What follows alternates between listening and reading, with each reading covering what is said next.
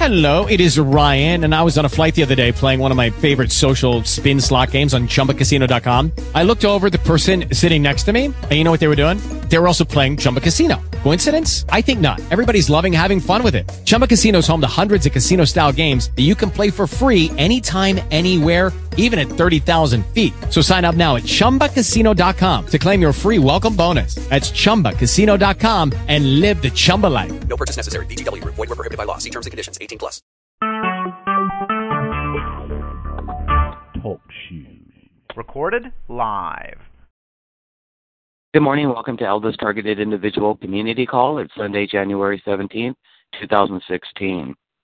So I happen to be, you know, um, going through some articles of websites that I read, non, generally non, you know, mainstream, uh, but they provide you with information. And I came across this one. It's a, a sex scandal following Whole Foods go- guru, and I know a lot of people think that I always go after the Christian movement or the the born again evangelical uh, Pentecostal, you know, the Joel's Army, uh, which is quote unquote this type of born again Christian uh, fundamentalism.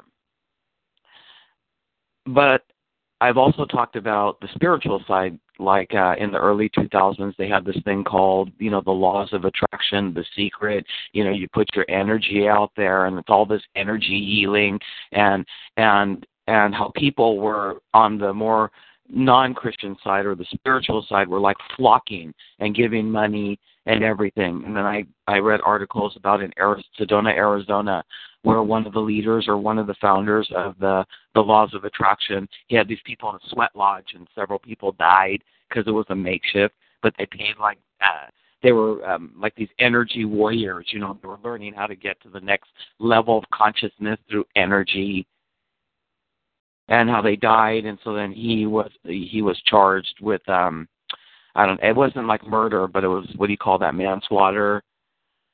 And it's all these people, you know. I mean, they paid like nine thousand or ten thousand dollars to go to Sedona, Arizona, to go into a sweat lodge so they could get to the next level of consciousness, you know, that type of stuff. And it's all about people and following. And be careful who you follow. So here's the latest because I rail on anyone who allows themselves to be manipulated to the point where they follow a leader. And that leader is not necessarily, how do you put it, ethical.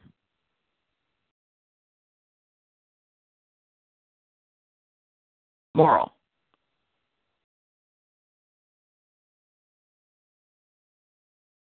So it's uh it's you know for the Christian people it's called the wolves in sheep's clothing.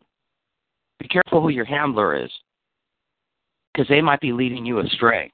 And I'm not saying that you can't be you know religious or you can't be spiritual, but be careful who that guru is that you think you're following, or who that pastor or priest is that you're following. Do not allow them to dictate what you think. They're like handlers. So within the within your perpetrator community in any given community where you are a targeted victim and your community goes after you, they're going to go to whoever the leaders are within any given community and attempt to manipulate that person to get their member base to target you. And because that person is a trusted person of, you know, in a position of power, authority, and or expertise, you believe that what they're telling you is okay because they said it was okay. Then you're giving up your power. So I have this thing about people who follow blindly, whether it's a, whether it's the religious side or the spiritual side. Because I, I talk shit about the laws of attraction and all that energy healing. Because right on the heels of that, Serbia and Croatia had the ethnic cleansing. And one of the men that was arrested was a psychiatrist who led people, manipulated people based upon his expertise in the world of psychiatry by the name of what's it, Radovan Karadzic, Karadzic, who's sitting over in The Hague, being charged with ethnic cleansing, crimes against humanity. So when he before he was captured, he fled. He grew his hair long, grew a uh, grew a long mustache and beard, and he looked like a guru. And he reinvented himself as an energy or spiritual energy healer when the whole concept of the New Age was coming about in the late 90s and early 2000s. That's my perception. And he had a huge following.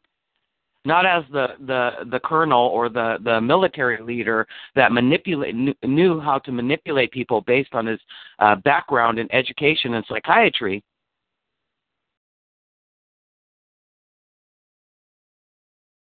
to manipulate people that it was okay to slaughter and ethnic cleanse the Muslims out of Serbia and Croatia and all those other areas. And when they finally captured him, he had rebranded himself to be an energy healing guru. No one the wiser.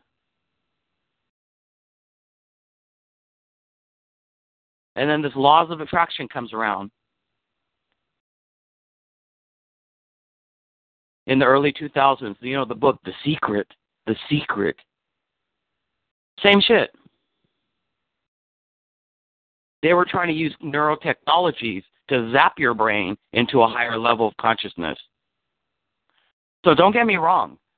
Everyone thinks that, oh, you're going after them Christians. No, I don't go after Christians. I go after people whose weak minds allow them to be manipulated by leaders who really don't have their best interest at heart. They have self interest, not best interest of the whole. Even though what they preach is about the these type of you know integrating integration sort of like the multicultural group of people that think that they're unique. Yet what they do to a target are committing crimes against humanity. Hate crimes, torture, terrorism. But all you have to do is get a good leader and rebrand everything, and then they can't even see that they've become vigilantes and domestic terrorists because it's all spun up in some religious and or spiritual way. And trust me, there's a lot of lost people out there. And they gravitate towards this. Yes, targets can do things that most people say, well, how come she doesn't remember that happened? Or how come? Because they're zapping your brain. They're, that's coercive force. It Means that it's being done to you without your consent. These people who gravitate towards these handlers, they have a choice. They can say yes or no or don't want to be a part of it. Targets don't have that choice. It is being jammed into our psyches and our consciousness. They call it trauma based. But that's all coercive, which means that it's being done. It is being forced upon. Your perpetrator community will never, ever have an excuse. Because they do so on their own. They're given a choice.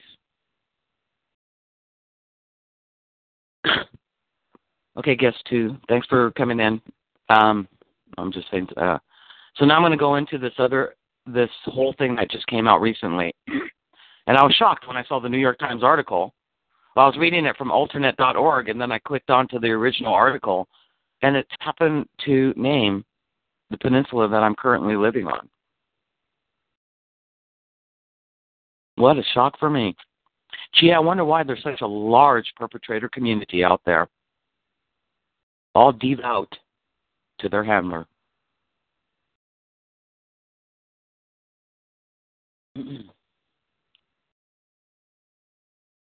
So it's this thing called integral thinking.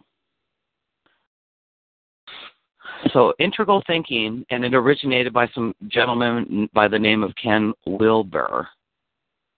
Says integral theory, or I'm sorry, it's integral theory, is Ken Weibler or Wilber's attempt to place a wide diversity of theories and thinkers into one single framework. It is portrayed as a theory of everything, trying to draw together an already existing number of separate paradigms into an interrelated network of approaches that are mutually enriching. Wilber's integral thinking has been applied by some in a limited range of domains. The Integral Institute currently publishes the peer reviewed Journal of Integral Theory and Practices at SUNY Press has published nine books in the SUNY series in integral theory. Nevertheless, Wilber's ideas have mainly attracted attention in specific subcultures and have been widely ignored in academia. So it says Ken Wilber's integral theory started as early as the 1970s with the published publication of the Spectrum of Consciousness that attempted to synthesize Eastern religious traditions with Western cultural stage theory, models of psychology development that describe human development as following a set course of stages of development. Wilber's ideas have grown more and more inclusive over the years, incorporating ontology, uh, epistemology, and methodology. Wilber's drawing on both, what is this? Aurobindo's, A-U-R-O-B-I-N-D-O's, and Gerb, Gerbser's theories, as well as on the writings of many other authors, created a theory which is called AQAL, or all quadrants, all levels. According to Wilber's model, which relies strongly on analogous thinking, human development follows a set course from pre personal infant development to personal adult development and accumulates in transpersonal spiritual development. In Weibler's model, development starts with the separation of individual consciousness from a transcendent reality. The whole course of human development aims at restoring the primordial unity of human and transcendental consciousness. The pre personal and personal stages are described by Western structures, structural stage theories, into which dis, dissimilar other theories are synthesized. The transpersonal stages are described by Wilber's personal interpretations of a variety of Eastern religious traditions, presuming that they have an ex- exper, uh, Uh, experiential basis, which points to a common transcendental truth. The backbone of the model is the idea that psychology development can be described as a series of stages, each stage being a specific set of mental structures which determine how one reasons and gives meaning to the world. So, anyway, that's part of what it is. So when you look at the chart, and I put a link in my chat, and then they have color for each stages. Well, it looks like the the you know Eastern or the Indian you know uh, philosophy of like yogis um, of the chakras. They call them the chakras. So it goes to each stage. You know, once you get to the top, the pineal pineal gland, then you're supposed to reach. You know, your brain explodes, and then you reach the higher level of consciousness. It's yoga and meditation the shock, you know, the chakras and all that other stuff. So they try to incorporate that with what's something that you could, you know, more or less understand in Western world. The laws of attraction have to do with sending the energy out there, you know. So if you send good energy, you ask once and you put the energy out there and the energy comes back, or you synergize. Okay? So all this is really is just rebranded, this integral thinking because in the early 2000s when I was down in LA, this whole thing was also called synergy. They used to call it synergy. In the corporate world, it was synergy. So let me give you a definition. So what I'm saying is that all you do is rebrand stuff, but it's pretty much the same.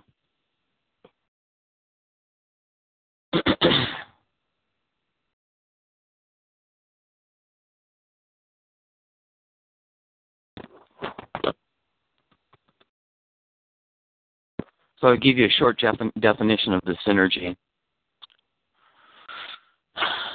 Synergy is the creation of a whole that is greater than the simple sum of its parts.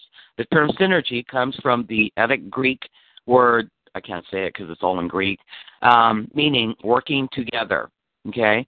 The word synergy or synergetic have been used in the field of physiology since at least the middle of the 19th century. So basically, what it is is you you put all the ideas together. So in the corporate world, you know, you're working with say you're working with production, and then you're working with actors, and then you're working with so and so. When I was working in the entertainment industry, and you're working with other co- corporations, so you want to you want to take the ideas and you synergize, and you bring it all together as a whole, so that you can work more cohesively. So this so-called new age stuff that's coming out in the you know later on from the laws of attraction that sort of lost its appeal when all those people died in Sedona, Arizona, in the the the sweat lodge, the makeshift sweat lodge. Well, that didn't do too well for those the secret people. So you got these other people that come out of the woodwork. So they don't call it synergy, they just rebrand it and call it integral thinking for the corporate world.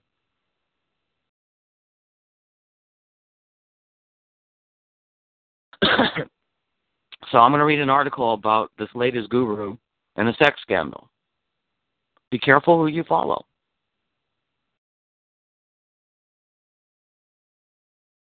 And yes, it does work on this whole concept of individual working on oneself to a higher level. So that's not too bad. But it's also who are you following? So you can take it and try to live it. But when you become enmeshed in the whole whole you know dynamics of like uh, mega churches and all that other stuff, then you're losing yourself in the crowd. Like how the crowd treats people because Donald they they believe in Donald Trump. So you're going, yeah, Donald Trump's an asshole. Just say, for the sake of argument, I would never do that. And then they're a part of a group a coalition of the willing that targets people in their own community, and they still can't see. Why? Because your guru told you, or your pastor told you, or the mayor told you, or the police chief said it was okay? You're still following someone without really looking into yourself. And understanding the concept. You know, what was it? Alexander Solzhenitsyn talked about the difference, uh, the good and evil. And he says that the line is not out there like the person who says it's okay to do it. The difference between good and evil lies within yourself. I'm paraphrasing. You're responsible for that choice. You can't say, well, the pastor told me it was okay, the guru told me it was okay, the police chief, the mayor, you know, the city council member, the organization, the academia, the military. They all told me it was okay. That line is not out there. They just put it out there. So if you're a Christian, they would be the snakes of temptation.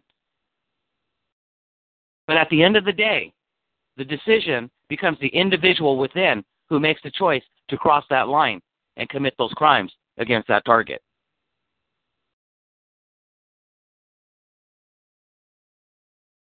So that's what Solzhenitsyn was trying to say. That it's not about it being external to you. The decision to commit acts of evil is within you and the choice that you make.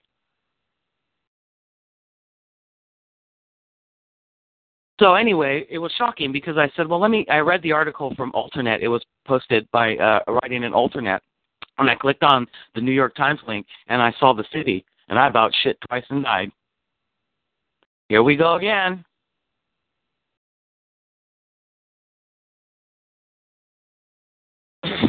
So let me read the New York Times article, the first of two, by uh, a gentleman by the name of Mark Oppenheimer. And this one was posted on December 25th, Christmas, uh, in the New York Times. A spiritual leader gains stature trailed by a troubled past. Beliefs by Mark Oppenheimer, December 25th, 2015. Pacific Grove, California. In his home office overlooking Monterey Bay, Marc Gafni, G A F N I, is trying to remake American spirituality. He reads, he writes, he works to bring a little known philosophy called integral theory into the mainstream of New Age. Integral theory is based on the understanding that evolution itself is an expression of a spiritual universe, universal force of creation embodied in each one of us as us as unique selves, said the futurist Barbara Marx Hubbard, who described Mr. Gafni as a leader of the movement. the members of Mr. Gafni's think tank, the Center for Integral Wisdom, and their projects are drawn from the worlds of medicine, yoga, meditation, and the business business ethics movement known as conscious capitalism. We take the best of all the major disciplines of wisdom from the pre modern period, the modern period, and postmodern period, Mr. Gafni said, and we integrate, integrate them in a kind of Renaissance project. A co founder of Whole Foods, John Mackey, a prominent a proponent of conscious capitalism, calls Mr. Gafni's bold, a bold visionary. He is a chairman of the executive board of Mr. Gafni Center, and he hosts board members uh, board meetings at his Texas ranch. The Whole Foods website shows a seven-part video series of conversations between the two men. The new media pioneer, Arianna Huffington, spoke via teleconference at Mr. Gafni's invitation-only conference last year. The author, John Gray, has asked Mr. Gafni to help write a sequel to Men Are From Mars, Women Are From Venus. But the growing prominence of Mr. Gafni, 55, and his think tank has alarmed many Jewish leaders who know him as a former rabbi who was accused of sexually exploiting a high school freshman and who then moved to Israel to start a mystical community, only to lose it after having affairs with multiple followers. Mr. Gafni, who talked about his past during several interviews, and his supporters say he has put all of that behind him. He said that old claims against him were all exaggerated, the result of professional resentment, and that he had been the victim of pseudo feminist witch hunts. He handed this columnist a copy of Sexual McCarthyism by Alan M. Dershowitz. Ken Wilber, considered the modern founder of integral theory, stated that the think tank uh, started the think started the think tank with Mr. Gafni. Mr. Weebler said that before forming a partnership with Mr. Gafni, he personally researched the rumors about him and commissioned an employee to investigate. In the end, Mr. Weebler concluded that Mr. Gafni was, at worst, insensitive as a boyfriend, quote unquote.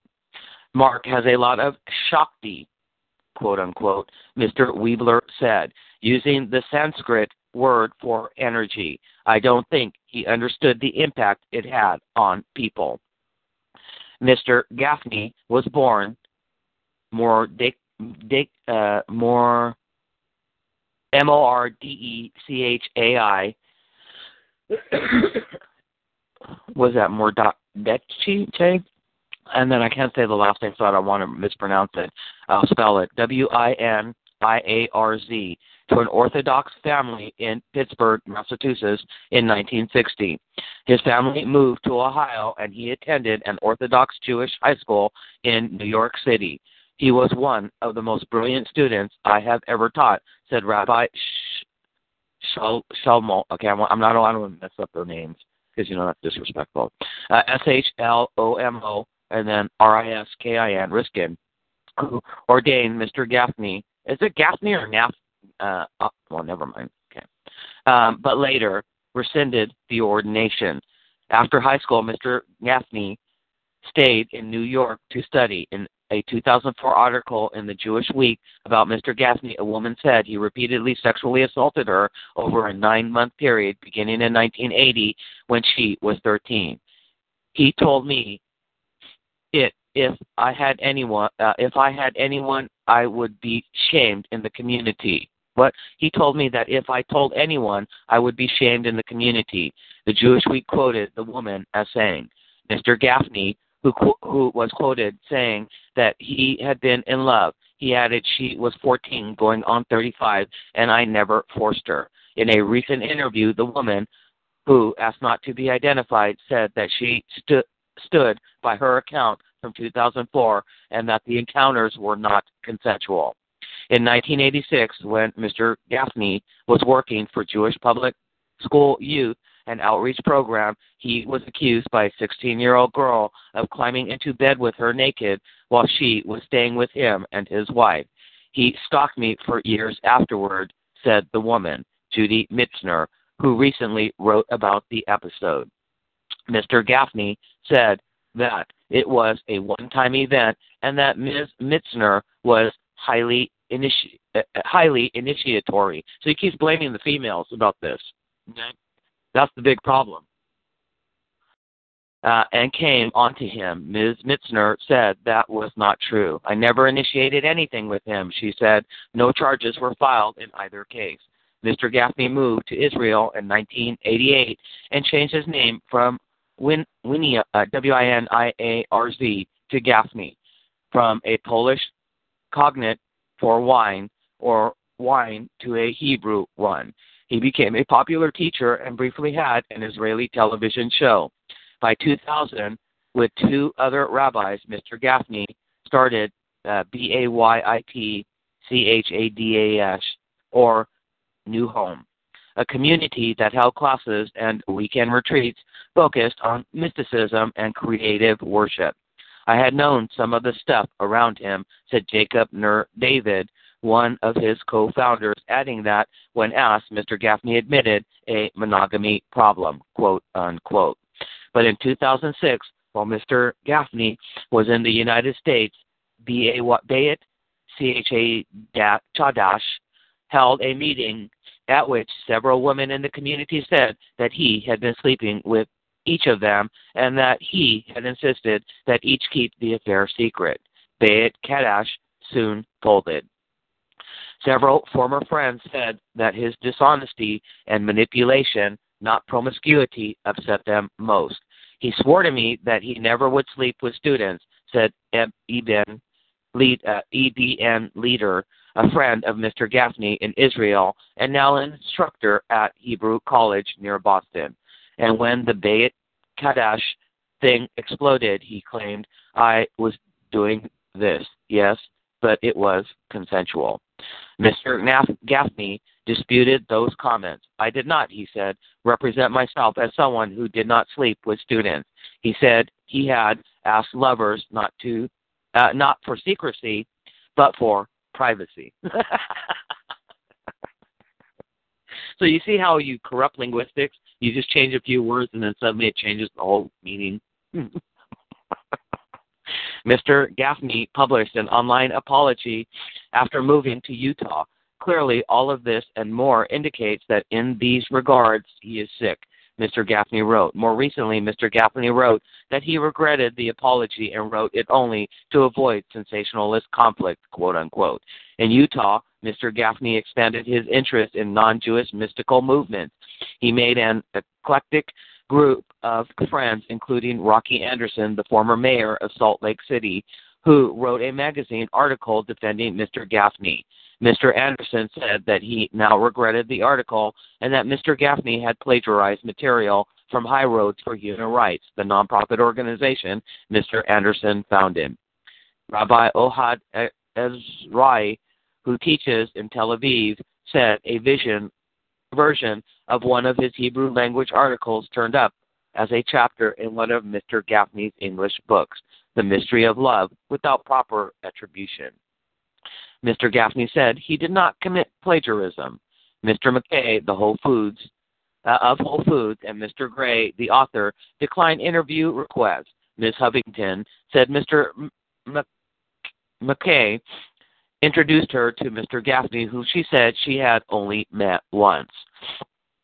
One Gafni supporter, Sally Kempton, who is a teacher and writer of meditation and Eastern philosophy and a member of his think tank, said, he was a wonderful teacher for mature students and not someone young, susceptible, uh, and not someone young, susceptible women should take as their teacher, quote unquote. Mr. Gafni, who has been divorced three times, said that any mistakes might have occurred because he was in denial about his polyamorous nature. It's kind of like being a gay guy in the 50s, he said. He now lives with his partner, Lori Gelperin, a psychotherapist who is on the board of Mr. Gafni Center.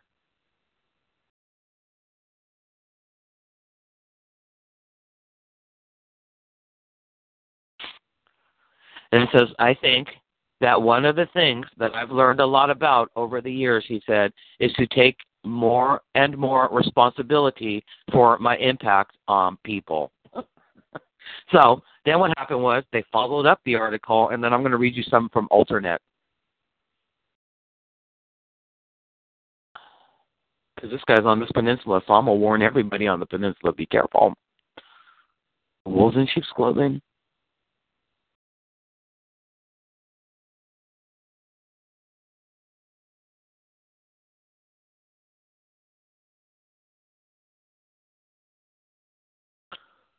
And what's that other article?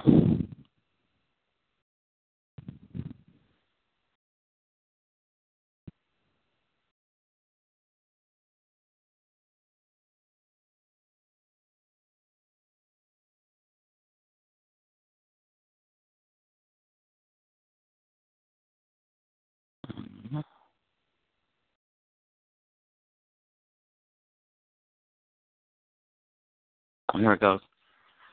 So this is part two. Uh, it was tablet. I don't think this is the Times. Oh, tabletmag.com. Tablet, the scroll. Understanding the Marc Gafni story, part two. Talking to the friends and colleagues of the controversial ex-rabbi by Mark Oppenheimer. On Friday, my article about the controversial ex-rabbi Marc Gafni was posted online at the New York Times website. It ran in, in the print edition on Saturday, December 26th. Since then, it has received a tremendous amount of attention and generated some very significant questions, many of them having to do with who supported Gafni and when and why. As readers of the first piece know, Gafni 55, who worked as a rabbi in both the Orthodox and Renewal wings of Judaism, long ago admitted that when he was 19 and, and or 20, or it says and 20, he had repeated sexual encounters over a nine month period with a girl who was 13 and then 14 years old. In 1986, Gafni was accused of twice groping 16 year old Judy Mitzner, a student involved with his Jewish outreach program, once getting into bed with her completely naked. She was staying with him and his wife during rough, a rough period at home. He once told a reporter that the first girl was 14 going on 35 and that they were in love. The second girl was, he told me, highly initiatory. Gafni all, has Gafni's also been accused of plagiarism of emotionally abusive relationships with women at his Jewish renewal community in Israel, which imploded after his multiple liaisons, and in 2011 of sleeping with a woman he was counseling, which led her employer, a book publisher, to cancel Gafni's book contract. At the time, the employer publisher, Tami Simon, gave a statement to a blogger about why she was dropping Gafni, and the woman who alleged whose who alleged the affair recently confirmed the story to me. Speaking with me, Gafni denied that the relationship was a breach of ethics because he said he was not counseling the woman. Yet Gafni has continually found students and financial backers. The question is, who are they? And what is their reasoning? We can gain some idea by listening to his supporters themselves. Many of them have gone on the record over various years. They include some of his earliest friends in the Orthodox Jewish community, the rabbi of a wealthy Reform temple in Los Angeles, and a religion teacher at one of America's most prestigious boarding schools. They offer a range of explanations for why they trust or trusted Gafni, from skepticism about his sexual abuse charges or the veracity of such charges more generally, to a New Age belief that Gafni is sometimes overwhelmed, overwhelmed by his own sexual energy. Taken together, they teach us something about what some call forgiveness, others denial. Early in his career in the 1980s, Gafni, then known by his birth name Mora, Morde, Mordecai, I think it's Mordecai, uh, uh, W-I-N-I-A-R-Z, worked in the modern Orthodox community. He attended the high school then run by renowned Rabbi Shlomo Riskin. He was one of the most brilliant students he I had ever taught, Riskin said. As I wrote in the Times, Riskin added, for a period of time he lived in my house. That's how much I loved him. Riskin even left Gafni in charge of his Lincoln Square synagogue when he was traveling. As a young man, Gafni also worked for a program Jewish public school youth housed at Yeshiva University. A youth advisor who worked with both Gafni and Mitzner, but who told me that she was afraid to use her name, said that Mitzner, now in her 40s, shared the story with her at the time, and she brought the allegation, alleged episode to the attention of the Yeshiva University administration. In a recent interview, Rabbi Kenneth Hain, who then worked at YU, said that he remembered that the university hired a psychologist to investigate. The psychologist interviewed the parties and came back with a letter, said Hain, who recalls seeing the letter and what it said was that he could not determine whether there was any wrongdoing. Unlike many modern Orthodox rabbis in the years thereafter, Hain, who is now a rabbi in Lawrence, New York, and for from 1999 to 2001 was president of the Rabbinical Council of America, the major organization of modern Orthodox rabbis, never vouched for Gafni or attested publicly to his integrity. And he was uncertain if anyone recommended Gafni for the job he got right after leaving New York at a pulpit in Boca Raton. Mitzner, though, told me that she suspected a cover up all along. You hear all the time about priests and pastors who sexually molest people, but you never hear about rabbis, Mitzner said. Everyone in the Jewish community wants to cover it up. In any case, Gafni lasted less than a year in Boca Raton, then left for reasons that are unclear. He moved to Israel. In 2004, the Jewish Week ran a damning expose on Gafni, which included Mr. Gafni's admission of the incidents with the ninth grader, as well as the news that Shlomo Riskin had rescinded his rabbinic ordination. The article quoted Gafni saying he now took precautions against future missteps. I don't work with kids, Gafni said. I don't consult men or women, and I don't meet with uh, alone with women. But many defended Gafni. If you want to find fly specks in the pepper, you can always find them. The late Zalman Schatzler Shalomi, uh, considered the founder of the renewal branch of Judaism, told the Jewish Week's Gary Rosenblatt but I've watched him teach. He is learned, exciting, and charismatic. Dr. Islami, uh, you know, regretted and in the public letter rescinded his support. The article had little effect on Mr. Gafni's stature in Israel.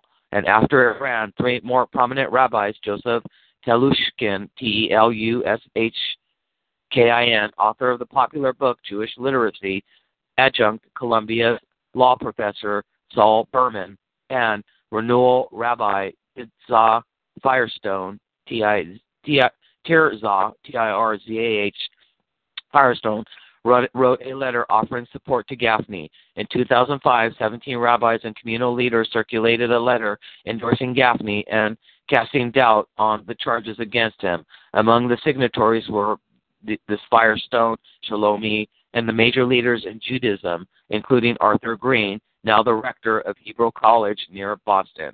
They wrote in part, We affirm without reservation that in addition to being a person of enormous gifts, depth, and vision, Rabbi Gafni is also a person of real integrity. Many of those rabbis later recanted their support for Gafni. In 2006, after the dissolution of Gafni's Bayit Chadash community in Israel amidst complaints of emotional abuse from multiple sexual partners of Gafni's, whose stories to this day Gafni denies, as one can read on his website. Uh, Telushkin, Berman, and Firestone apologized for their support. Green has also said he regretted supporting Gafni. When reached by telephone, both Telushkin and Green declined to comment. Berman did not return multiple emails and calls. But Gafni's support did not come just from the Orthodox world. Beginning in 2002, he was a frequent teacher and even a high holidays preacher at Stephen S. Wise Temple in Los Angeles. Shit. Los Angeles, huh? I was in Los Angeles during that time. Mm, mm, mm. of at Stephen S. Wise Temple in Los Angeles and one of the largest Jewish congregations in the world. A 2004 article in the Los Angeles Jewish Journal quotes the senior rabbi Eli Herscher fiercely defending Gafni again after Gafni's public admission that he had been sexually involved with a 13 year old. So it says, but Herscher hasn't found any substance to the rumors. He said he personally checked out after Gafni himself brought the issue up soon after they met. The article, Herscher points out, brings up incidents alleged to have occurred more than 25 years ago when Gafni was 19, and even those are based on allegations that have never been proven and that Gafni denies. Dot dot dot. Herscher takes the Jewish Week to task for implying that Gafni has admitted to wrongdoing or done teshuvah, uh, repentance for specific incidents. For instance, Jewish Week editor Gary Rosenblatt says that Gafni has done teshuvah by agreeing not to work with children, to do private counseling, or to be alone with women. For Hirschner, Herscher said that he discussed those self-imposed ground rules with Gafni, and it was clear to him that Gafni was not trying to avoid temptation, but only trying to preclude even the appearance of wrongdoing given the rumors that have haunted him for the two decades. These are people who come by learning with him and being counseled by him who don't have that opportunity, Herscher said. From 2004 to 2006, after the revelations about Gafni's past with minors, the temple continued to have Gafni in the speak every few months, according to a 2006 article in the Jewish Journal.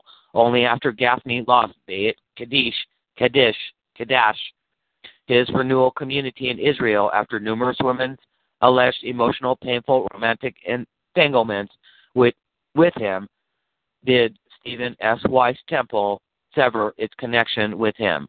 Only then did Herscher, the rabbi, distance himself from Gafni. Gafni.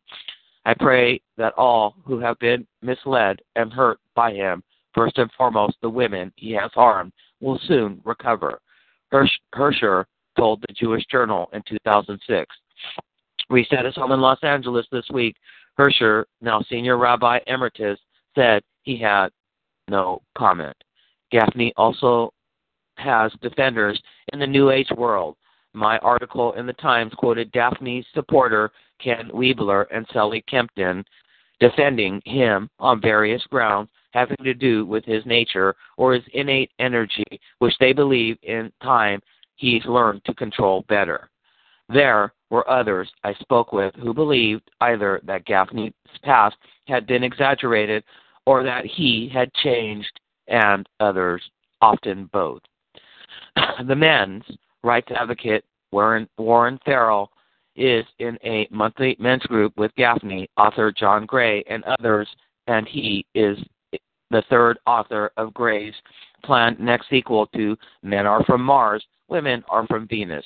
Farrell is also associated with Gafni's think tank, the Center for Integral Wisdom. Marc is able to bring people in, see what their gift is, and then co create with them Farrell said in an interview. I've looked into it, Farrell said, when asked about Gafni's controversial past. People who know me say the single things thing that stands out most with me is is word integrity. Marc was off Marc was very often open about telling me and sharing with me what his background was. I did do some research on it. I knew one of the women he was involved with at the time I met him. Farrell said that while he had only Marc's perspective on it, he had concluded what feels pretty accurate to, what's what feels pretty accurate to me was that Marc was basically in an Orthodox community and he tends to behave in unorthodox ways. Orthodox communities are pretty sexually repressed, and Marc is not sexually repressed. The line of argument that Gafni suffered from an imperfect fit with the Orthodox Jewish world in which he was raised was also was also put forward by Kempton, who writes about Eastern wisdom traditions and yoga who is revered in certain precincts of the New Age world, and whose endorsement was instrumental in helping Gafni rebuild his reputation after he left Jewish life. She suggested that there was something in the hothouse of boys' yeshiva education or in his Jewish lineage that explained why he turned to a 13 year old for sexual release. I recognize Kempton said that particular heart to heart transmission in Marc that he is able to offer in a large group, and that I think is very connected with one of the Hasidic lineages. I don't know enough about Jewish lineages to understand it, but it feels it but it's a felt sense that I recognize.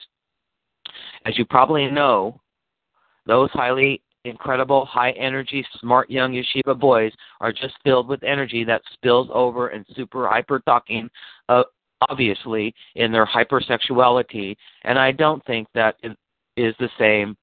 It is that, uh, and I don't think that in that sense, Marc is that different from a lot of young Orthodox guys and that I have known who are trying to stay celibate until they got married, and it was killing him. Yeah, with a lot of women, I guess, huh? So the early relationships that started this whole thing, Kempton continued, was with a freshman in high school. He was 19, I think, and it was his first serious girlfriend. They made out, blah blah blah. We I've already gone over that, so I'm not going to reread it. Um, but in an email to me, the girl, now a grown woman living in New York State, rejected any characterization of her as Gafni's girlfriend or willing partner. Instead, she described their encounters as aggressive, forced sexual contact without consent, she wrote. He would come in in the middle of the night and wake me up. He forced me into sexual contact with him against my will. I repeatedly pleaded with him to not touch me. I repeatedly said no. He was physically stronger than me and forced me into sexual contact that I did not want. He tried to force me to touch his penis, and against my will, he touched my breasts and genitals in a forceful way. I tried to push his hands away from me. The experience was terrifying. He told me that I must keep it a secret, and if I did not, I would be the one who would be blamed by my parents and community.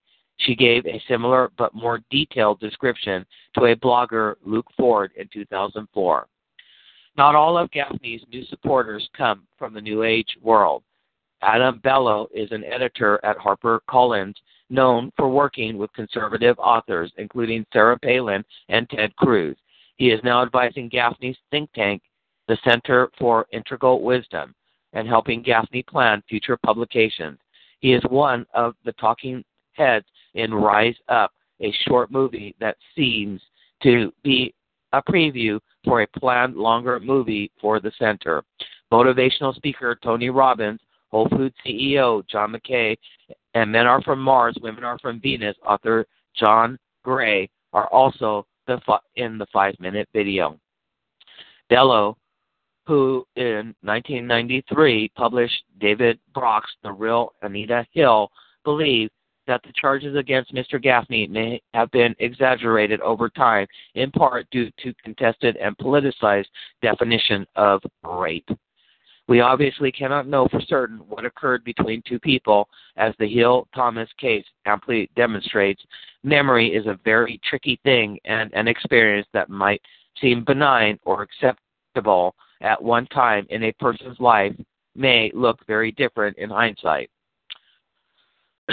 so it goes on and it talks about him and the tantric relationships and the arrows and all this stuff.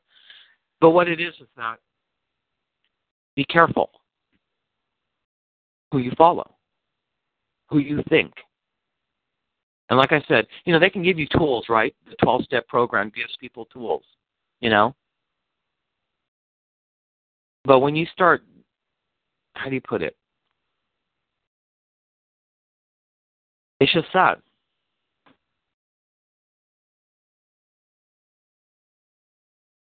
So yeah, you can listen to your sermon at the church or you can listen to the, you know, the new age person speaking or whatever. That's not the issue. The issue is when you put so much belief in what they're saying that you turn your power over.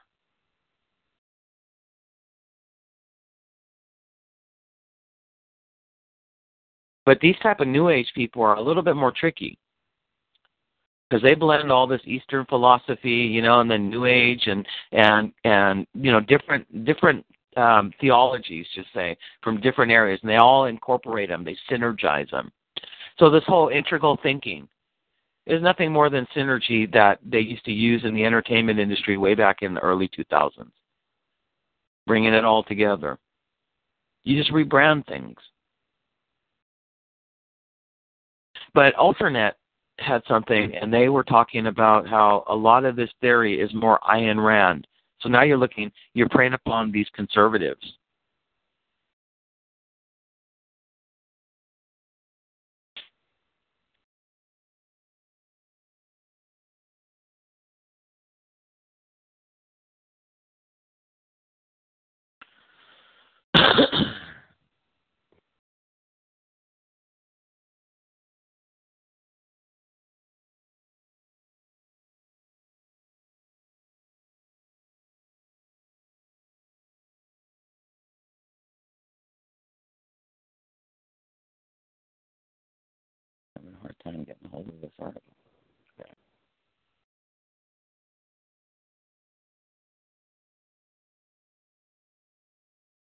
So this is a little bit quicker, but I'm going to go over what Alternet's analysis.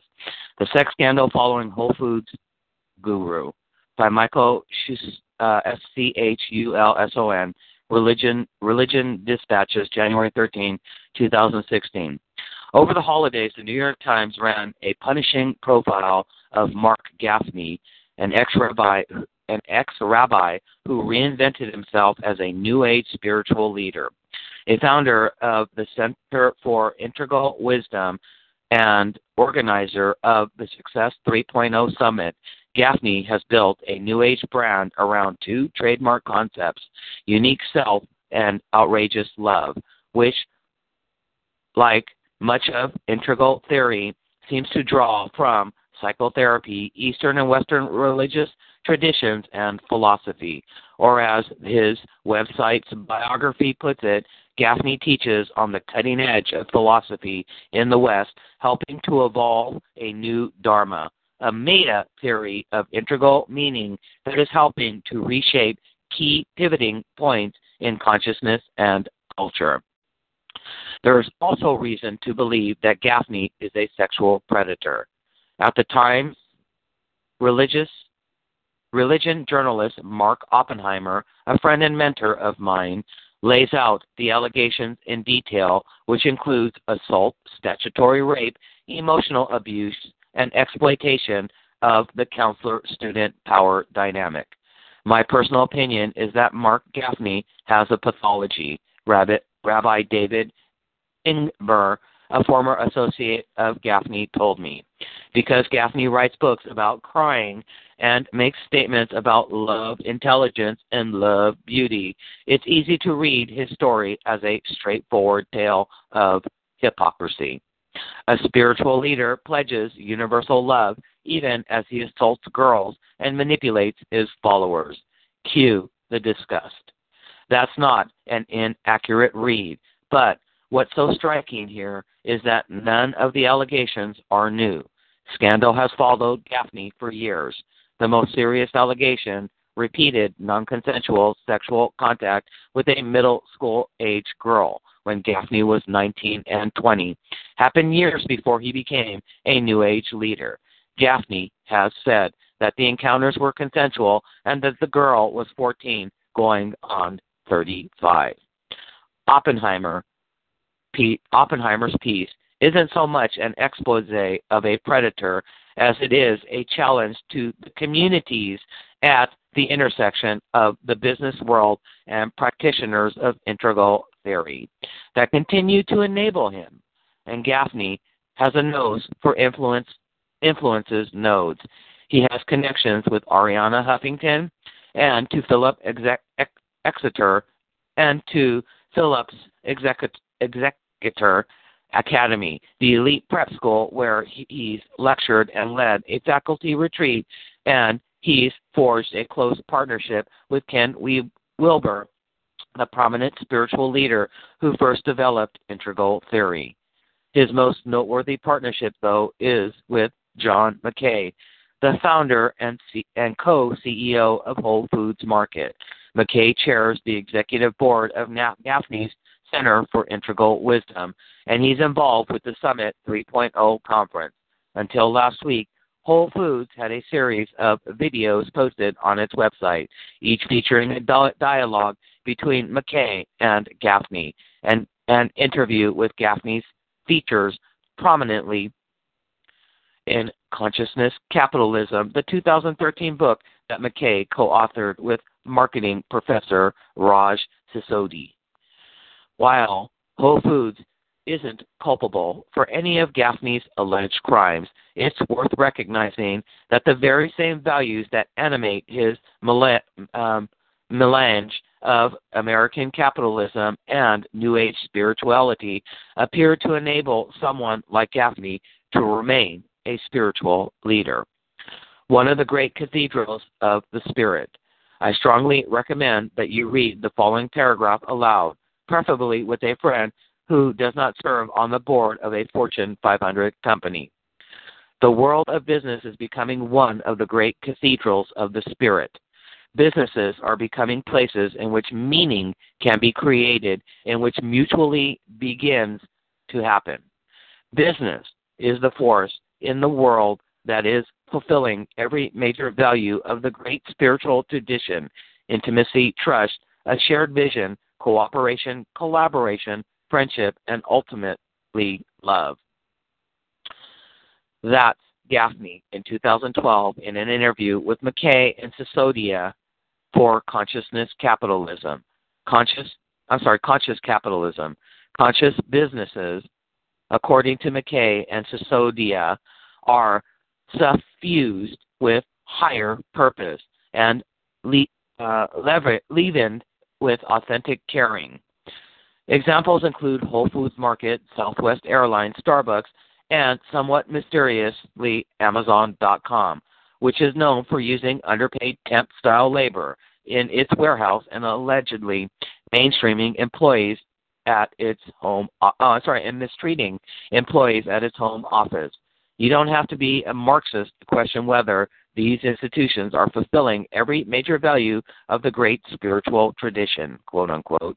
At the very least, that sentiment might seem alien to wage laborers or to anyone who enjoys work but does not think of it in, in quite such lofty terms. Thank you very much. While Gafni may just be flattering a patron, his style of philosophizing does dovetail with certain libertarian with a certain libertarian streak in American capitalism. Although there's often although they are often associated with the political left, spiritual leaders like Gafni have more in common with Ayn Rand than Noam Chomsky. Like Rand, there's an emphasis on the individual as the source uh, conduit of authority. Thinkers like Gafni place enormous weight on the imperative of creative energies acting through an individual. In Gafni's pseudo biology, the evolutionary force, quote unquote, and they frame self expression as an ultimate good. In this style of thought, social change originates by liberating individual consciousness, not reforming social structures. New Age thinking is very diverse, but it's easy to see why this particular strain would appeal to the arch capitalist set. For one thing, it jives with an entrepreneur's as social heroes mentality. Only instead of being winners or job creators, they are creating minds unlocking a better world. Their idea uh, ideas transforming the texture of reality. For another, it affirms rather than polices the expression of desire. Sounds familiar? And it does so within a pleasingly vague moral framework that doesn't offer much by way of fixed ethical demands. In the case of Marc Gafni, it's easy to see how these same values, the emphasis on individual authority and creative energies on the one hand, and the reflexive affirmation of desire on the other, can be used to justify troubling patterns of behavior. Reality, really, it's all about the, that energy. Here we go with that energy.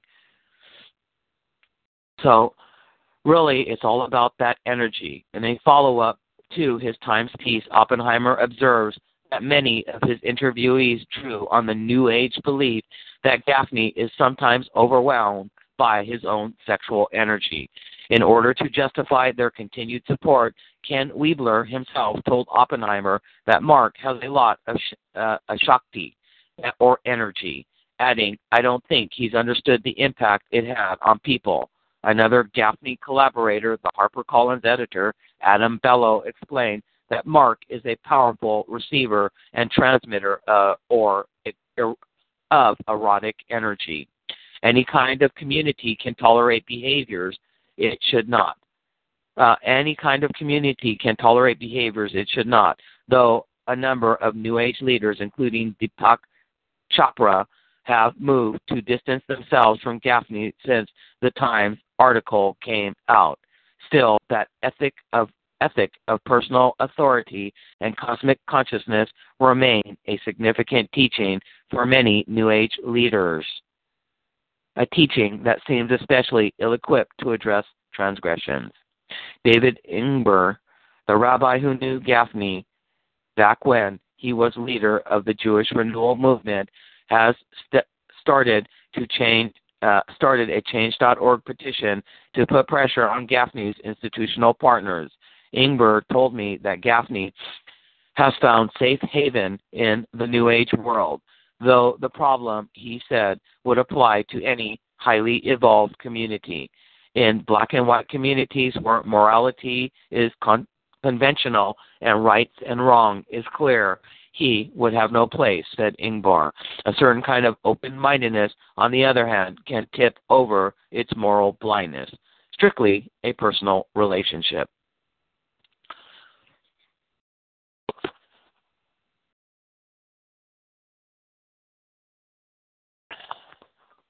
Hold on. so it says that more strictly a personal relationship, that moral blindness certainly seems to have extended to John Mackey and arguably to Whole Foods as well. Mackey has built his career on values oriented capitalism. Whole Foods justifies its high prices by appealing to customers' moral sensibilities instead of openly selling itself as a place where affluent people can shop alongside other affluent people. Conscious Capitalism, the manifesto for this philosophy, chronicles many of Mackey's admirable efforts to provide good working conditions for his employees, or in Mackey's and Sisodia's preferred phrasing, team members. Yet, while consciousness capitalism concentrates on unfolding universal consciousness, purpose, and value, it rarely talks about ethics. Mackey and Sisodia want businesses to be more conscious, to serve the progress and energy of the universe, and to find high, their higher purposes. But they talk quite a bit. Uh, sorry, but they talk quite a bit less about wanting businesses to do what's right, and they don't really tangle with the difficulties that emerge when some people try to exercise undue power over their fellow human beings. Since the time the story broke, Whole Foods has worked to emphasize that the relationship between Gafni and Mackey is separate from Mackey's role at Whole Foods. John Mackey's involvement with Marc Gafni and the Center for Integral Wisdom in his personal businesses, Whole Foods spokesman Michael Silverman wrote in an email to the Cold uh. That message echoes what Mackey posted on, on the Whole Foods website and places seven blogs posts featured videos of him in conversation with Gafni. My involvement with Marc Gafni and the Center for Integral Wisdom is conducted strictly in my personal life and does not represent an endorsement or support of, for either Mr. Gafni or the Center for Integral Wisdom by Whole Foods Market. With that said, I have decided to remove the video video interviews I participated in with Mr. Gafni and am doing so to be consistent with the position that this is indeed strictly a personal relationship. All of them can still be found on the Center for Integral Wisdom site. It's difficult to take that statement seriously. When the CEO of a company includes a link to videos of himself in dialogue with a spiritual leader on his company's website, it is not exactly a ringing an endorsement. Mackey's glowing words about Gafni, accompanied by a belief description of Mackey's position at Whole Foods, remain on Gafni's personal website as well. In addition, Whole Foods, the company, not simply the CEO, has been the main sponsor of Gafni's Success 3.0 Summit, and Mackey remains the chairman of the executive board of the Center for Integrated Wisdom. It's also worth noting that Mackey has again and again emphasized the relationship between the success of a conscious corporation and the psychological and spiritual life of the company's leadership from conscious capitalism. A man cannot truly evolve, learn, and grow if its leaders, particularly the CEO, are not learning and growing as well. Companies can become blocked from essential organizational evolution if their founder is psychologically and spiritually stuck. One can sympathize with Mackey's dilemma. The very language of this statement, with its emphasis on spiritual evolution, seems drawn directly from the writings of Gafni and his fellow travelers in the New Age movement. It's harder to sympathize with Mackey's reaction, which so far has mostly been silence combined with an uncharacteristic and self serving separation of his individual conduct from that of his company. In this case, the capitalist corporation seems awfully selective about the extent of its consciousness.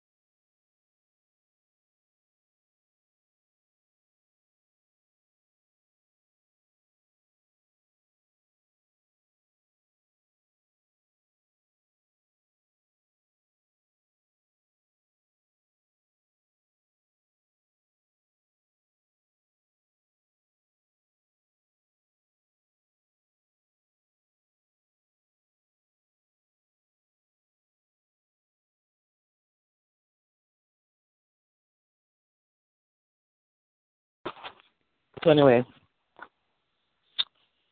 uh, that's a little bit of food for thought. But you know, targets, or as most targets who who realize it, that when you've been targeted, they will go to They they can drop ship anywhere. These psi operators, they're the narrative network teams,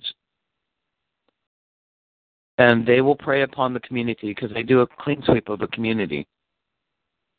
You know, it could be you know ethnically diverse, socioeconomically diverse, to homogenous, you know, rural cities and towns, and they know who these leaders are. and they know how to prey upon them to prey upon their member base. But ultimately, a handler who handles a handler who handles a handler. So I can drop ship into where I'm living in my this is my hometown. And it's just it's it's um fortuitous for me to be, you know, scanning through some Sunday articles and finding, wow, this guy is right here. Went all over you know, and went from a rabbi to a spiritual leader. Well, that reminds me of Radovan uh, Karadzic, you know, and I'm not saying he's a gen. This this Gafni will ever be a genocidal killer. He seems to have some problems with sex, you know, or he's a sex addict or whatever. You know, that's allegations. But at the end of the day, you know, whatever, right? It's about how do you how do you promote one thing while while being a part of something else. That's not so good. So this uh, Karadzic, you know, from Ser- the Serbian conflict when the NATO finally got involved and, and put an end to it, the ethnic cleansing that happened in Croatia, the Croatia, Serbia, you know, Herzegovina, and all that those other places. But he ran, he fled. But see, he was a trained psychiatrist, so who better to manipulate people than psychiatry? Where do you, you know, this whole this whole torture regime, you know, the the the designing of the torture program came from medical professionals. The grunt who implements it is only following the instructions of something that has already been tested. You know, you can waterboard them so many times, but you got to stop when the blood pressure gets at this rate. You can de- deprive them of sleep, you know, based upon X, Y, and Z. You can blitz them with different kinds of torture techniques, but all those techniques were studied by medical professionals. Psychiatrists, psychologists, and physicians, and physicians' assistants, studying the biological and psychological effects of how far they could take a person to break them. So who better to manipulate people than people who have an understanding of that? But you know who else has an understanding of that? Religious leaders.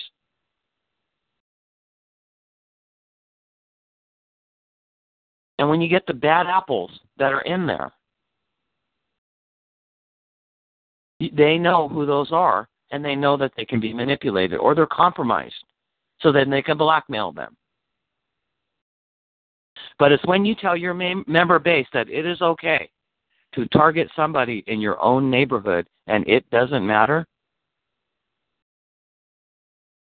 then you know that you're in cult behavior. When what they spew is not necessarily what they live. Because I've always said as a target, if the perpetrator community were to have to live to the standards that they have electrocuted, shocked, tortured, targets like me because they didn't like what I said, because I went too fast on the car. If any of these people had to live by the same standards, most of these perpetrators would be dead. Because they can't even live up to the standards with which they believe that a target is supposed to live up to. Oh, she cursed too much. Electrocute her.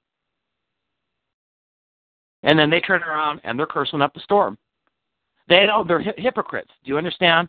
It's the epitome of hypocrisy to spew one thing or to punish someone for something of standards that not even these people could live up to. Not a damn person in the perpetrator community could live up to what they claim that they agreed it was okay to punish a target for. They're hypocrites.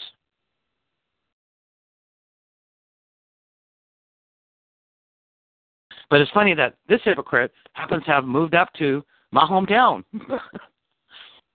I had no idea. Good thing. But who who knows? Maybe there's cult members that are a part of the perpetrator community.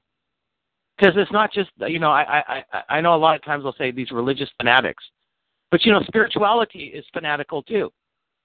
The New Age movement. You know atheists are as fanatical as these crusading Christians. They're the ones who don't believe that God exists. And they're as fanatical as the ones who take the Bible literally. So it comes from all ends of the spectrum. And then the spiritual side is, well, I don't want to claim a religion because I believe all religion's okay. So I'm going to go into the New Age spiritual movement. And spend all your money trying to find yourself. How about, you know, just like taking your own inventory and trying to deal with it that way? But I'm dealing with a group of people who think that they can do whatever they want to to you, and they're not accountable. Then right there, the hypocrisy shows. If these people had to live by the standards with which they torture and target TIs, most of these people would be dead because they would be punished so bad that they wouldn't be able to survive it. So I'm talking about hypocrites and hypocrisy. And using your position of power, authority, expertise, and trying to push one agenda that you really don't mean.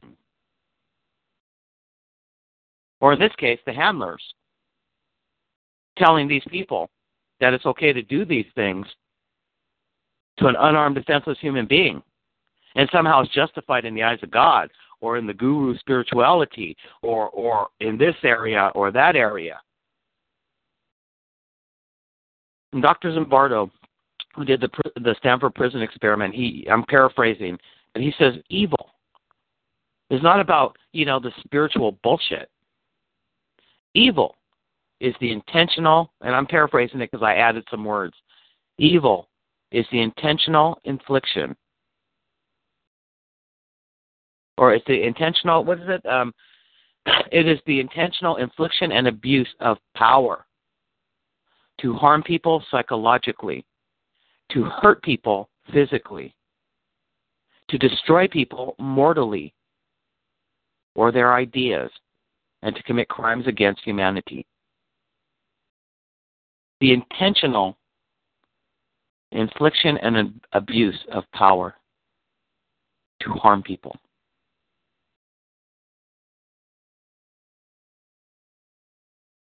So I'm not saying that your New Age movement is wrong. I'm not saying that being a Christian is wrong. I don't give a flying fucking shit what you want to believe. But when you take those beliefs and you cross over and you tell me or you try to inflict upon me those beliefs, or that I should be living by those, or that you penetrate the walls of my building, uh, the privacy of my home, and think you have the right to interfere with that life, then I got a problem with it. If you want to live those lives, then live them and punish each other from within your cult. But keep your shit out of my life. It's a real simple premise. If you don't believe in abortion, then don't have a fucking abortion. But keep those beliefs away from me.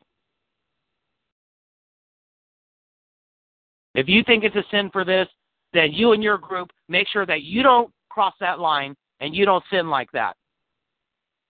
And all y'all in your cult can do that. But keep your shit to yourself and stay the fuck out of other people's lives.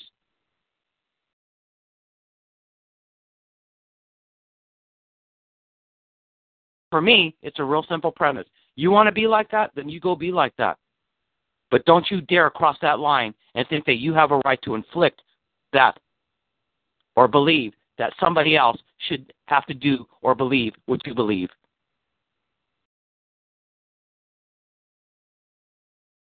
And all I'm dealing with is fundamentalism and extremism. People who have crossed that line where, because it's what they believe, they think they have a right to interfere with somebody else. Now, I'm not talking about, you know, like if you're a thief or you're a killer or a serial killer, you know, just because you believe you could be a serial killer. No, I understand that concept of that that line. There are certain things. But this perpetrator community is under the false belief system based upon their manipulation. But they allow themselves to be manipulated, so they only have themselves to blame. Remember, I told you that thing about Zimbardo, Dr. Zimbardo. Not only did he say this, you know, it's called the Lucifer effect, but he also talked about the difference between the good and evil. And that Alexander Solzhenitsyn said that it's not out there. It's not that person in a position of power, authority, you know, a guru or whatever that says it's okay. So then, therefore, you do it. And then you end up committing crimes against humanity. And it was their fault? No, it's not their fault. There, I call them in the Christian religion, if you're Christian, you understand the snakes of temptation, the wolves in sheep's clothing. The moment someone tells you that it's okay to flatten my tires, or to break into my home, or to vandalize my property, or to try to set me up and get me in trouble, those are all negative things. What person in the spiritual realm of a higher consciousness or a Christian religion or any religion says that it's okay to do all these negative things to a person. The negative, I thought negative was evil. Yet you have people who sit there, well, he told me it was okay, or she told me it was okay, or the academia or the psychologist or whoever, because they're testing these things. Well, still, what are you doing is negative to that target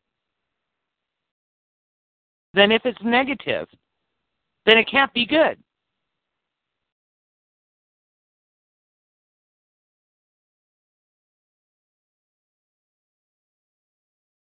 Yet, we have a nationwide and a global network of civil, uh, from the civilian population. I call them the sleeper cells that these handlers can activate whenever somebody else goes on the list and they happen to live within their community. And they start targeting them.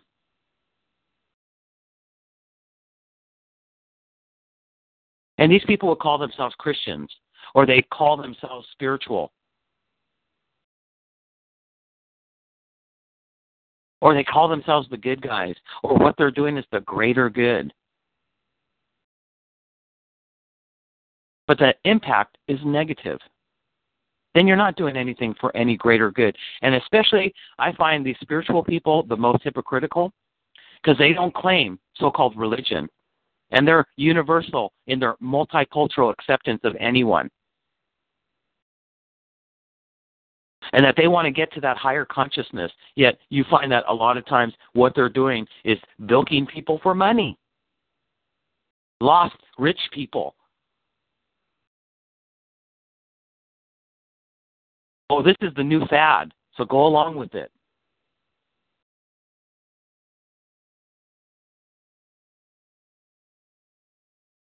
But we have targets who've lost their lives fighting for their lives and being denied justice. See, I don't forgive that for telling the truth.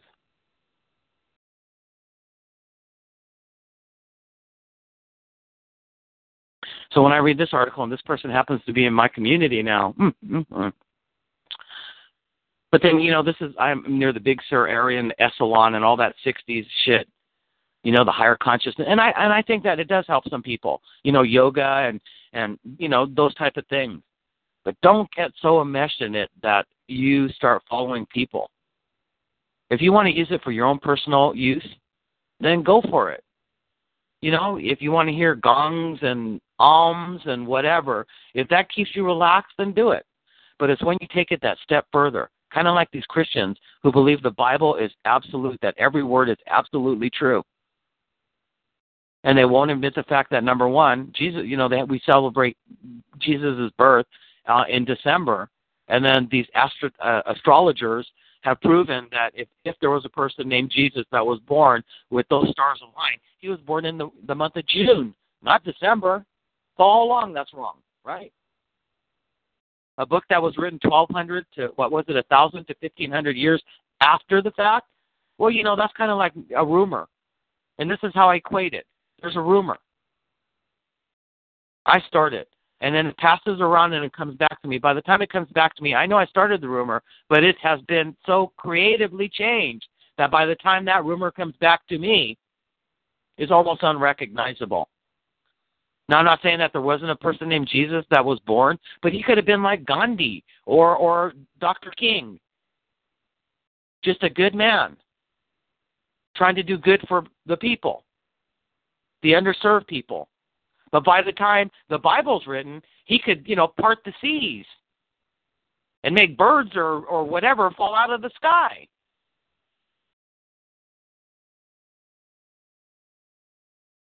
I'm not saying that there wasn't a person that exists. That's why I don't claim atheism. But by the same token, you can see how things can be exaggerated.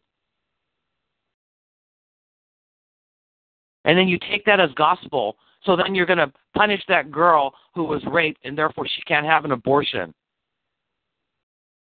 Or you're going to go to people's funerals and you're going to sit out there and, and, and scream at people because your religious beliefs believe that you have the right to do that.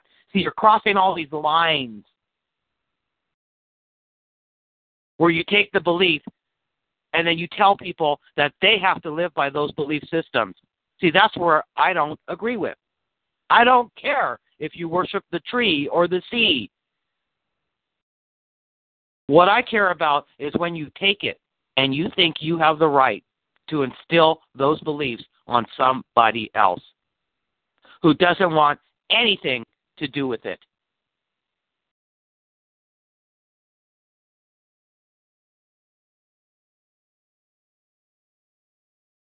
So I'm looking at this whole thing. But what's really kind of disturbing is that this person is within the community, and he he he's getting all this backing from these you know high powered profile people. And then they just kind of wash aside. Oh, well, that's okay. He did this, you know, way back when, and you know, it was all consensual, and he makes up his excuses. And it's like, well, wait a second. If you're reaching that higher level of consciousness, then doesn't that mean that you kind of like, you know, on those 12 steps where you admit your wrongdoing, but you don't admit it and then claim that it was consensual and blah, blah, you know? Then what kind of leader are you really? And why do you call it this theory, uh, this, what do I call it? Integral theory? And, and then back in the early 2000s, it was called synergy and now it's integral theory and all these kids, you know, these these Silicon Valley and stuff. Oh yeah, well, you know, I'm not religious, but I could get into this kind of stuff. Okay. And then I'm explaining to you that Rod, uh, uh, Karadzic, Radovan Karadzic, was a trained psychiatrist that was one of the military leaders in the Serbian conflict, slaughtered people, would sit at the top of a hill and invite riders, and then they would shoot down into the streets when people were walking just for target practice, and then sit and have their dinner.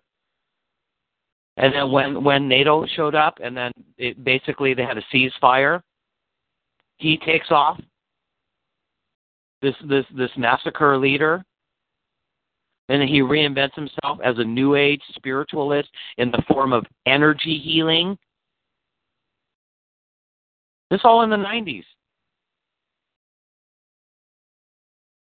And he gets caught as a Dabich or something like that, the energy healer. He was a guru. See, those are the things that come to mind.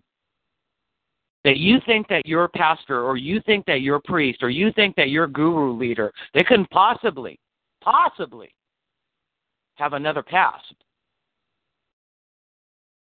And you can't whitewash and sanitize it and I'm not saying this man is anywhere near what Radovan was or what Radovan is a trained psychiatrist.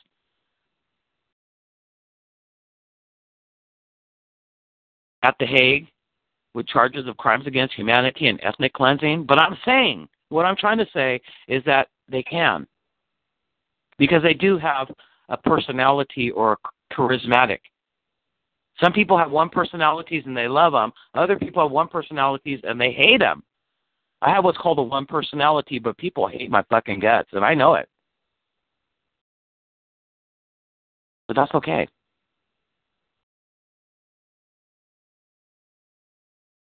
They're entitled to those opinions. But when they take those opinions and think they have a right to directly interfere with my human living life, then I got a problem with it. And I deal with an entire group of fundamentally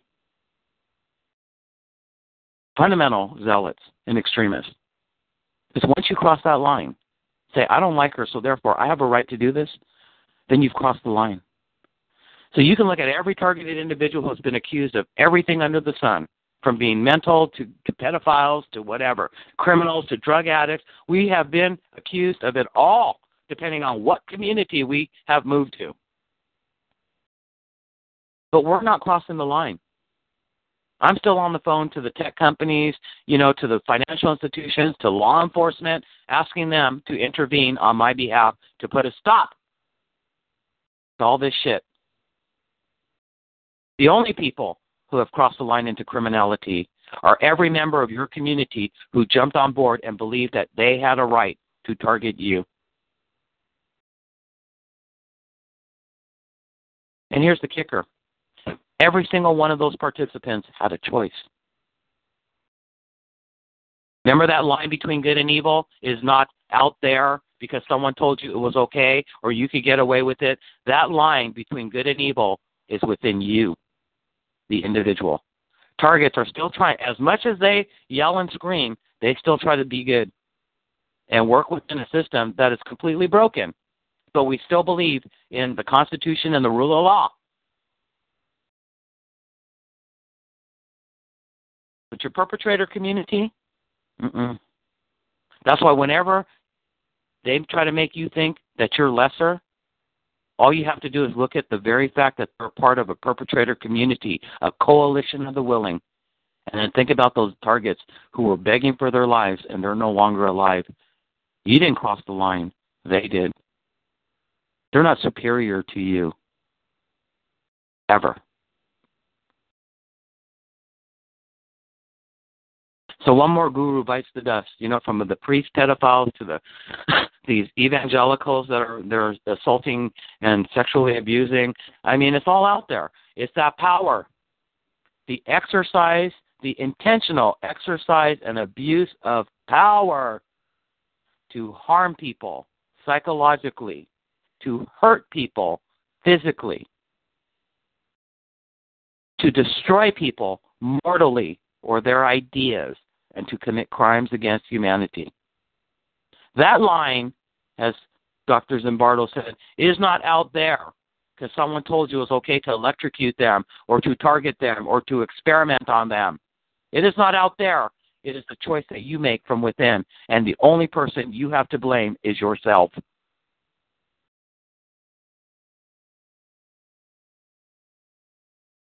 And stop blaming targets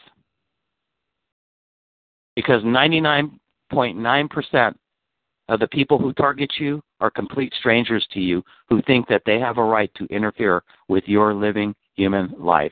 That's a crock of fucking bullshit. You have no connection to those people other than what their handlers told them they, you have, or what they've deluded themselves into believing. You are not connected to these people other than in the in the standard way of society and connections to you know decent human living and things like that. The basics. But these people outside of you who are targeting have really no connection to you. You don't affect their lives. You don't stop them from working. You don't you don't go out and try to destroy their lives. You don't steal from them.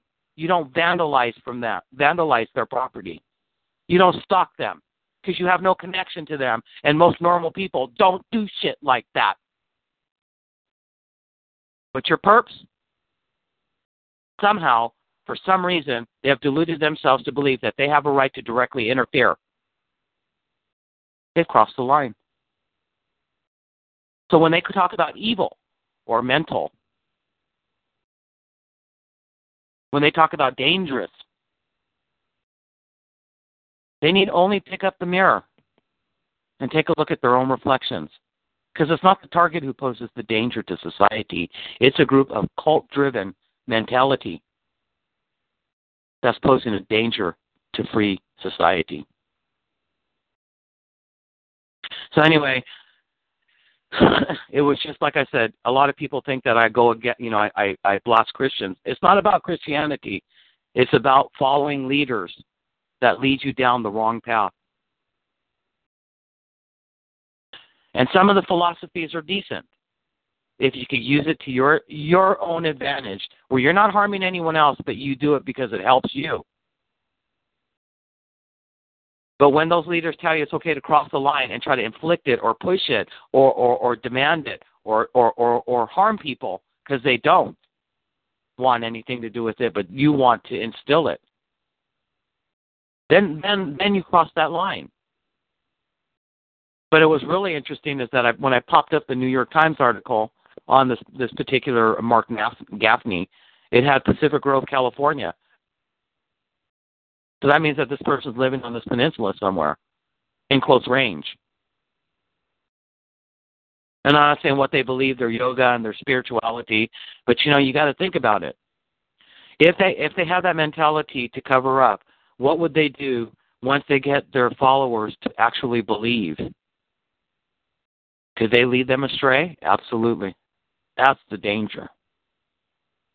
If this person says that it was consensual and, and that um, or that she was 14 or 13 going on 35, that's kind of like you're trying to get your ass off the hook.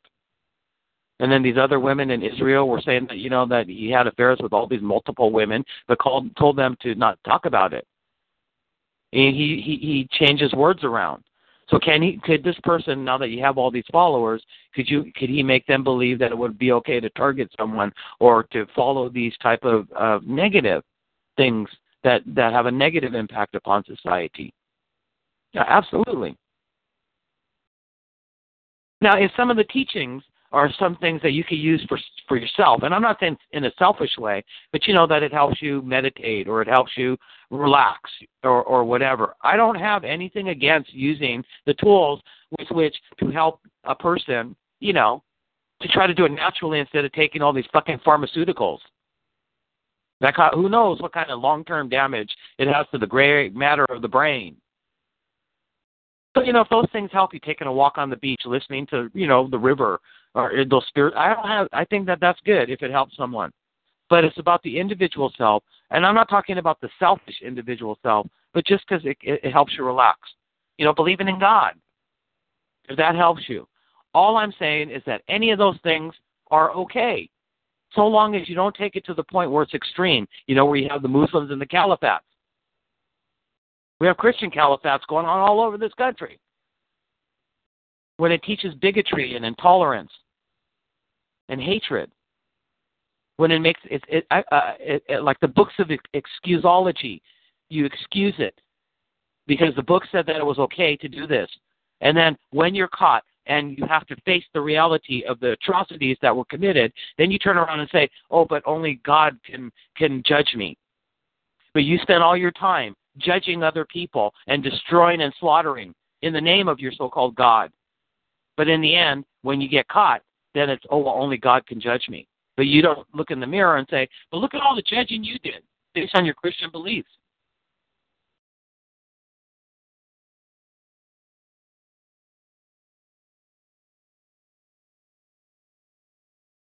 So my whole thing is that it doesn't. It, it, if it helps you to make it through the day and gives you strength, that's one thing. When you utilize it as a weapon to try to control or to dictate or to make others believe that it's okay to harm, then it's no longer just about using it for your own means to help you through whatever. You're using it as a weapon to harm. Then you've gone too far. But like I said, this person is now in the community where I live in. Ooh, I'm gonna go look around. I'm gonna find out, you know, how many of these people are involved. What, what's the number member base? Hmm, I wonder why. But anyway, um, it was an article, you know, about one more guru, one more, you know, and like I said, it's not just about Christianity and these really, or the caliphates and the Muslim extremism, but it comes in all shapes and sizes. That's why this targeting is not just about one. It's about how do you manipulate all of these type of factions to get them to do what you want them to do and ultimately use them as your mouthpieces that will target other people. So it's really a state and corporate agenda. And it filters down to these type of people who can then filter it down to their member base. And then you as the target are blindsided in the beginning.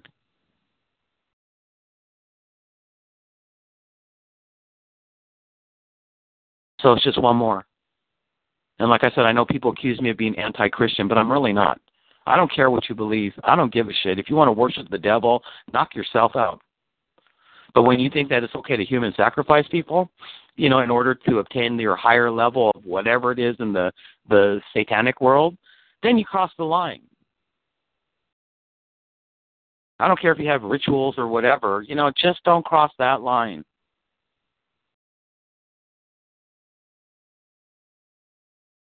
Where you're harming somebody else or trying to dictate to somebody else. And that's what I deal with on a daily basis is this fanatical belief system that it's okay to interfere with somebody else's human living life. And I don't accept that. I never will.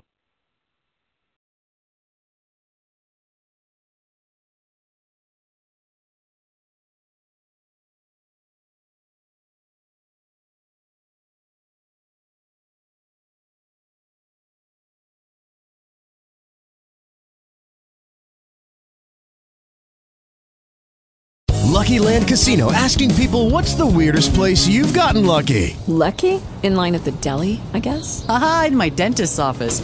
More than once, actually. Do I have to say? Yes, you do. In the car before my kids' PTA meeting. Really? Yes. Excuse me, what's the weirdest place you've gotten lucky? I never win and tell. Well, there you have it. You can get lucky anywhere playing at LuckyLandSlots.com. Play for free right now. Are you feeling lucky? No purchase necessary. Void where prohibited by law. 18 plus. Terms and conditions apply. See website for details.